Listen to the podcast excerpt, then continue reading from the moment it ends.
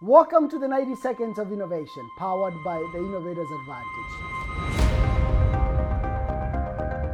Innovation is in an economy. Every economy needs a currency, the form of exchange, the way of showing when the value is up or the, when the value is down. And in innovation, the currency is ideas.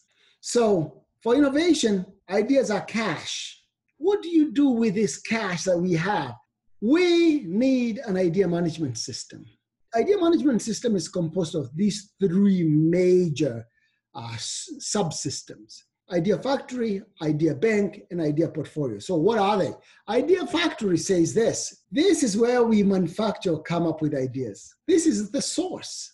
And the source are people. The ongoing idea generation from every person every person that you come across has the ability to come up with ideas. The next one is idea bank. Now we have all this cash. Where do you put the cash? We need a bank. What I want you to do is develop just the discipline of I have an idea, I now can capture it, I know where it is, and I know how I can involve other people with it. The last one is idea portfolio. What is an idea portfolio? Now we have this money in the bank, we have to invest it so that it actually can not only bring higher returns, but actually can be of use to the rest of the economy. And that is how you start creating your own innovation economy.